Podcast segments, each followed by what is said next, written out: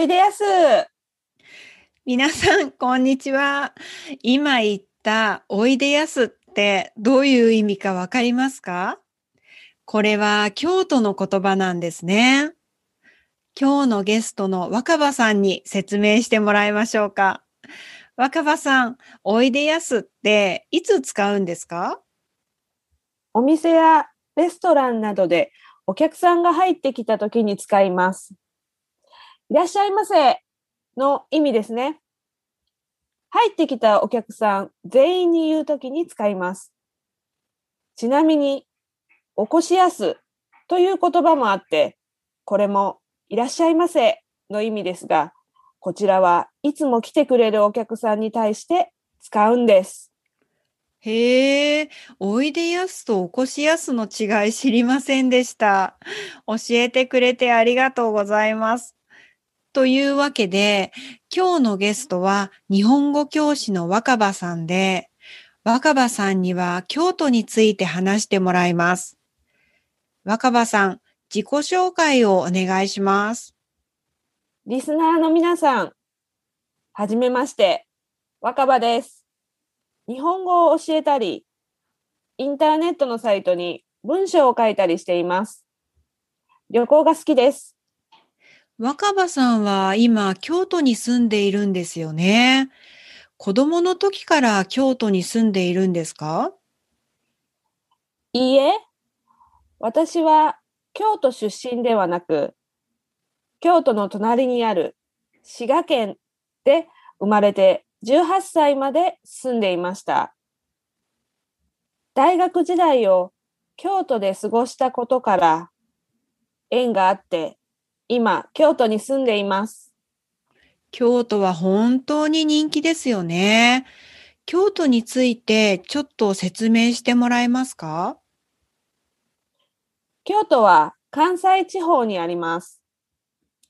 関西地方は他にも大阪や神戸が有名ですね。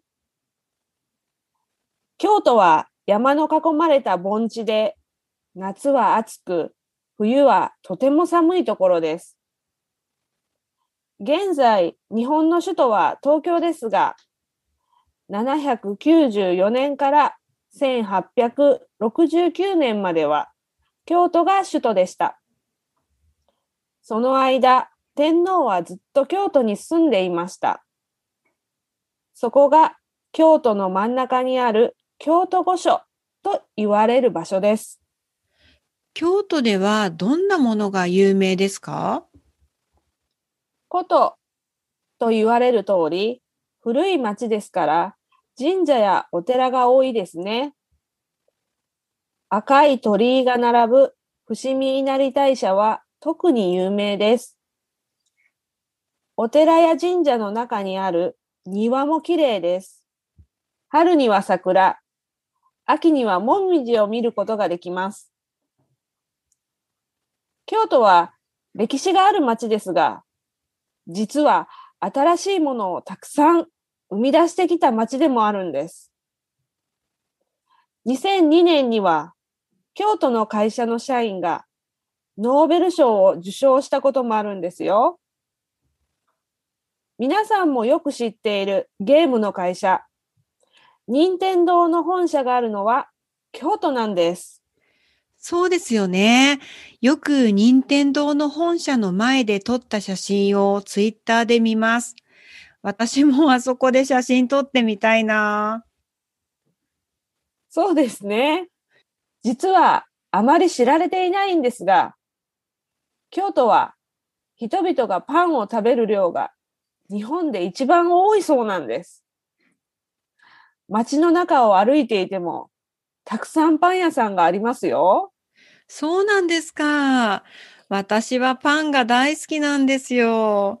若葉さんも京都の人だからよくパンを食べますか？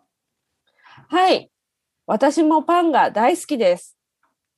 人気のパン屋さんをチェックしてよく行きます。いいですね。それから、京都国際漫画ミュージアムもあります。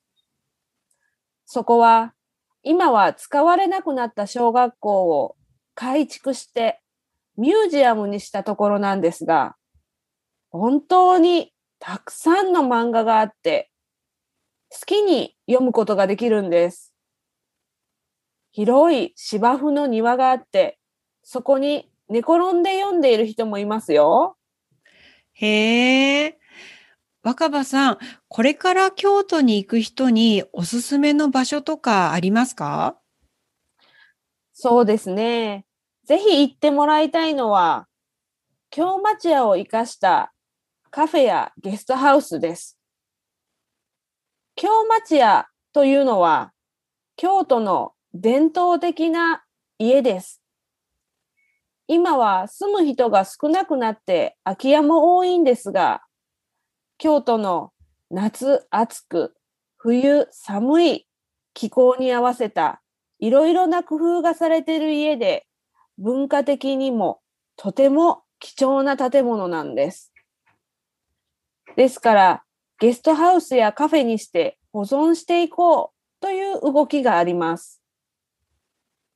そんな町屋が集まっている路地は、タイムスリップしたのかな？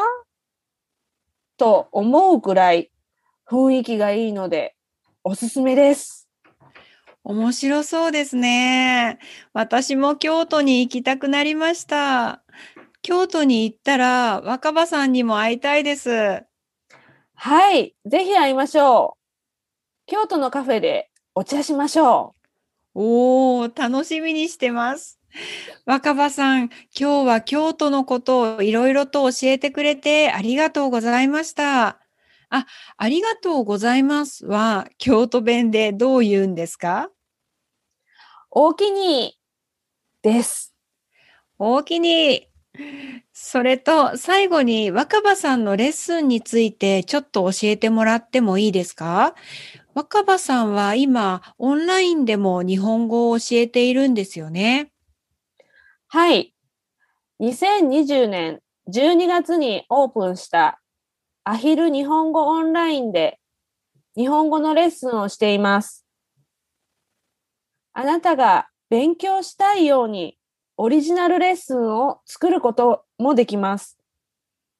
J-POP のレッスンもしましたし、例えば村上春樹の作品を読むこともできますよ。楽しそうですね。それから、もうすぐ JLPT の N1 の練習の本が出ます。タイトルは、とりあえずです。まだ売っていませんが、もし本屋で見たら手に取ってください。よろしくお願いいたします。本も出るんですね。すごいですね。若葉さんのレッスンについてのウェブサイトは、このポッドキャストの説明のところにリンクを貼っておくので、ぜひ皆さんチェックしてみてくださいね。今日はどうもありがとうございました。はい。今日のゲストは京都に住んでいる日本語教師の若葉さんでした。ありがとうございました。おおきに。